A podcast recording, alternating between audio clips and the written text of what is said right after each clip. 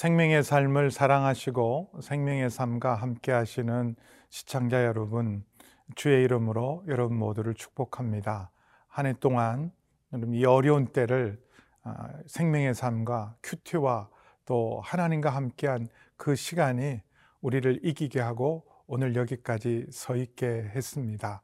그럼 끝까지 믿음으로 한 해를 잘 마무리하는 음, 또 하나님 앞에서 우리가 다음 해를 또 새해를 소망하는 은혜의 자리가 되기를 주의 이름으로 축원합니다. 오늘 말씀은 베드로후서 3장 1절에서 9절 말씀입니다.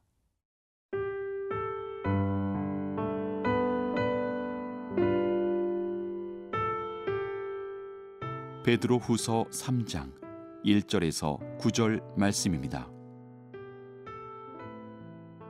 사랑하는 자들아 내가 이제 이 둘째 편지를 너희에게 쓰노니 이 두 편지로 너희의 진실한 마음을 일깨워 생각나게 하여 곧 거룩한 선지자들이 예언한 말씀과 주 되신 구주께서 너희의 사도들로 말미암아 명하신 것을 기억하게 하려 하노라.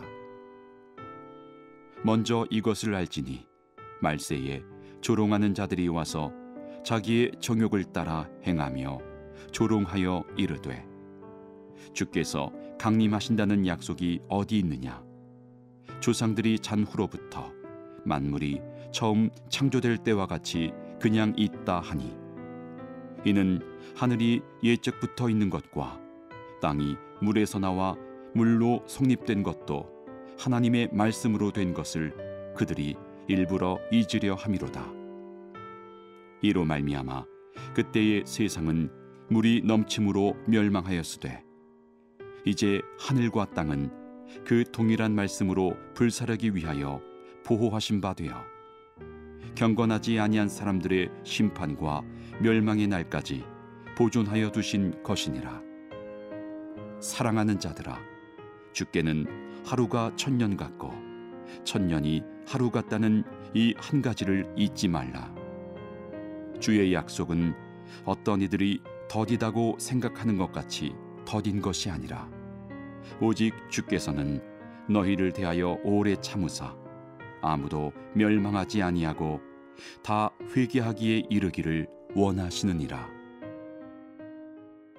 아, 여러분 계속해서 아, 베드로 후서를 말씀을 읽고 큐티하신 것처럼 베드로 후서의 주제는 재림입니다.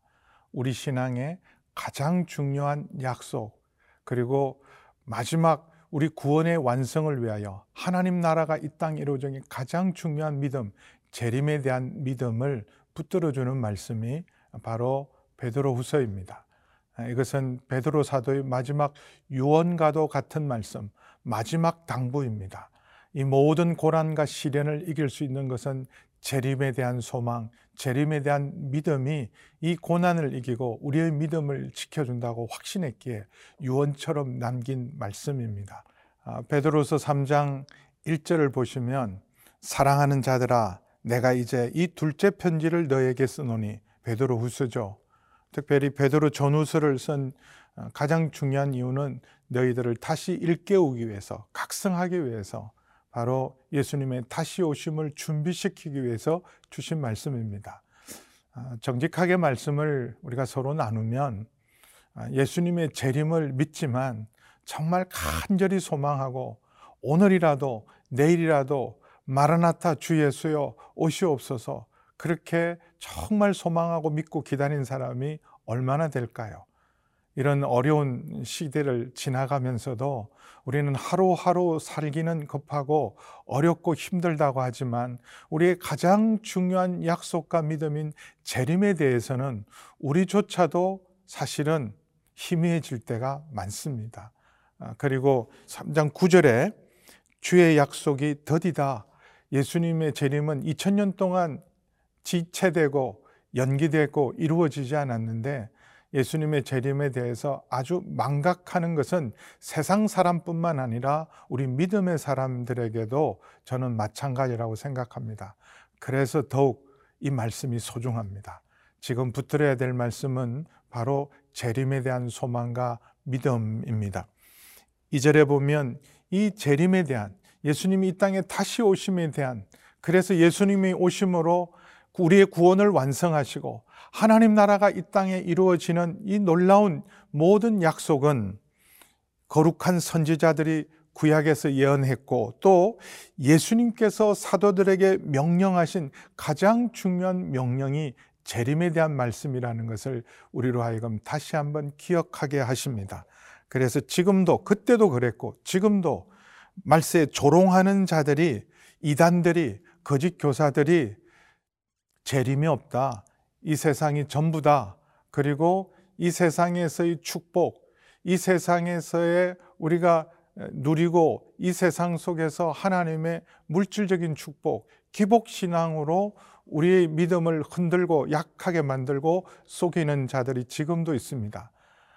아, 사실 이단들 뿐만 아니라 우리 정통교회 안에서도 재림에 대한 강조, 하나님 나라와 새하늘과 새 땅에 대한 믿음보다는 이 땅에서 우리가 평안한 삶, 잘 먹고 잘 살고 배부는 삶에 대한 가르침과 그게 집중하게 만드는 많은 사실은 안타까운 가르침들이 있습니다. 그래서 우리로 하여금 재림에 대한 기대, 재림에 대한 소망보다는 이 땅에서의 축복에 집착하게 만드는 모든 집착으로부터 우리로 하여금 각성케 하고 깨어나게 하고 이 고난과 시련을 허락하신 하나님 앞에서 우리가 특별히 일깨워야 할 것은 재림에 대한 신앙입니다. 그래서 4절 5절에 보시면 하나님의 말씀으로 세상을 창조하신 것처럼 하나님께서 말씀으로 이 세상을 심판하시는 것도 그대로 이루어집니다. 말씀으로 창조하셨기에 또 말씀으로 심판을 하십니다. 그래서 말씀하신 대로 심판이 있다는 말씀, 새 하늘과 새 땅이 이 땅에 이루어지기 위하여 이 세상을 하나님이 이전에 노아 때 홍수로 심판한 것처럼 마지막 때 이 땅에 하나님의 마지막 심판이 있다는 말씀도 반드시 이루어집니다.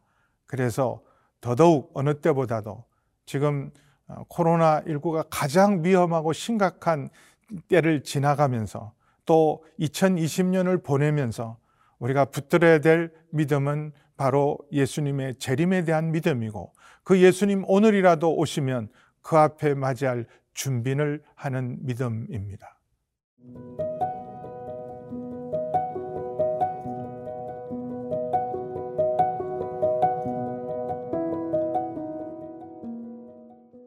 아, 7절 말씀을 다 함께 읽어볼까요? 이제 하늘과 땅은 그 동일한 말씀으로 불살하기 위하여 보호하신 바 되어 경건하지 아니한 사람들의 심판과 멸망의 날까지 보존하여 두신 것이다. 이전에 노아 시대 때 경고했습니다. 홍수에 대한 심판을 120년간 경고했음에도 불구하고 사람들은 마지막 홍수가 나는 그날까지도 먹고 마시고 시집가고 장가가고 땅의 일만 그들은 열중하고 노아의 경고, 하나님의 경고를 무시하다가 홍수로 온 세상이 심판을 받았습니다. 그 홍수 심판이 있었음에도 불구하고 이제 사람들은 하나님께서 다시 한번 이 세상을 심판하리라. 그때 홍수 심판은 세상을 보존하기 위한 심판이었다면 이제 마지막 심판은 불로 심판하신다고 오늘 말씀하고 있습니다. 경건치 아니한 사람들을 심판하는 마지막 종말 마지막 멸망의 심판이 이제 카운트다운이 시작되었다고 말씀합니다. 불로 심판하는 것은 소멸입니다. 홍수의 심판은 보존을 위한 것이지만 불로 심판하는 것은 완전한 소멸이요, 완전한 심판입니다. 그때 하나님의 불심판으로 그때 견디는 것들, 경건한 것들, 하나님의 말씀 위에 무장한 사람들, 하나님의 보호하심을 입은 사람들 외에는 하나님의 마지막 불의 심판 앞에 견딜 수 있는 사람은 아무도 없습니다. 그래서 하나님께서 심판이 더디고 재림이 더딘 것이 아니라 그 마지막 심판의 카운트다운을 지금 하나님께서 예수님과 함께 지금 재고 계시고 세고 계십니다. 2000년 동안 아무 일이 없었는데 2000년 동안 재림이 없었는데 세상은 계속되고 발전하고 있고 엄청난 눈부신 속도로 과학과 기술은 발달하고 있는데 종말이라는 게 말이 되냐? 세상 사람들은 비웃고 우리 믿음의 사람들도 재림에 대한 기대와 소망을 희미하게 잊어버리고 살아가는 사람도 많습니다. 그러나 기억할 것은 하나님의 시간은 정확합니다. 우리가 지금 시간을 재는 이 크로노스의 시간, 물리적인 시간은 사실은 영원한 것이 아니에요. 지나가는 시간입니다. 그러나 영원한 하나님의 카이로스, 하나님의 시간은 정확합니다. 하나님의 시간은 이러지도 늦지도 않고 천년이 하루 같고 하루가 천년 같은 그 하나님의 정확한 시간에 의해서 하나님의 구원의 역사, 말씀의 역사는 이루어집니다.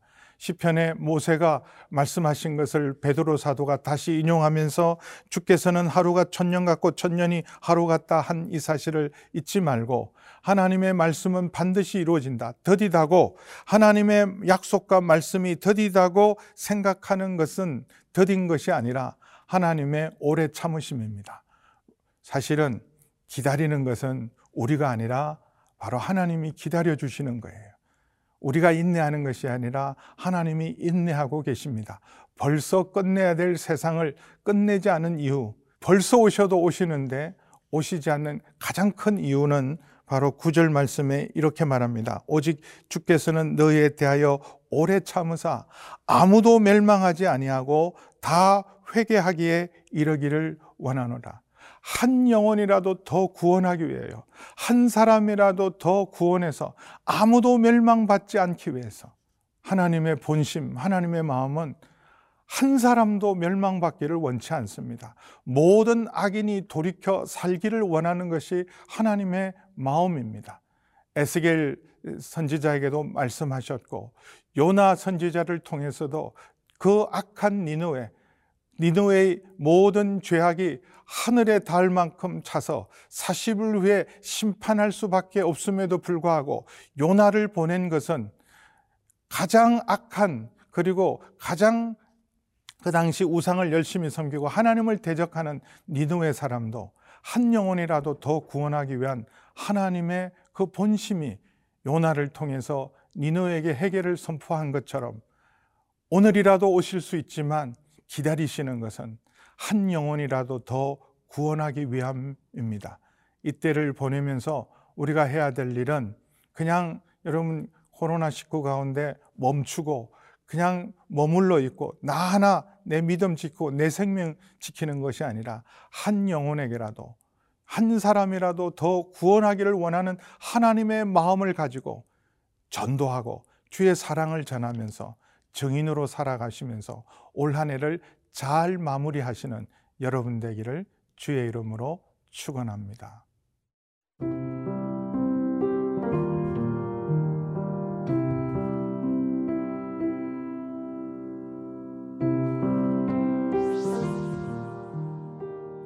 오늘 말씀을 통하여 다시 한번 주님의 다시 오심을 기다리고 깨어있는 저희 모두가 되게 하여 주시옵소서. 하나님의 약속과 재림이 더딘 것이 아니라 한 사람도 멸망치 않고 다 구원하기를 원하시는 하나님의 오래 참으심 때문이고 한 영혼이라도 더 구원하기 위한 하나님의 사랑 때문입니다.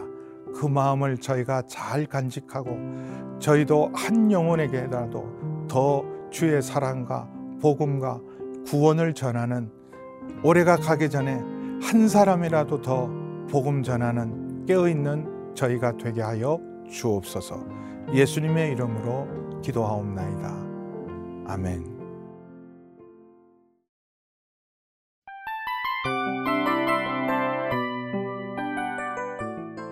이 프로그램은 청취자 여러분의 소중한 후원으로 제작됩니다.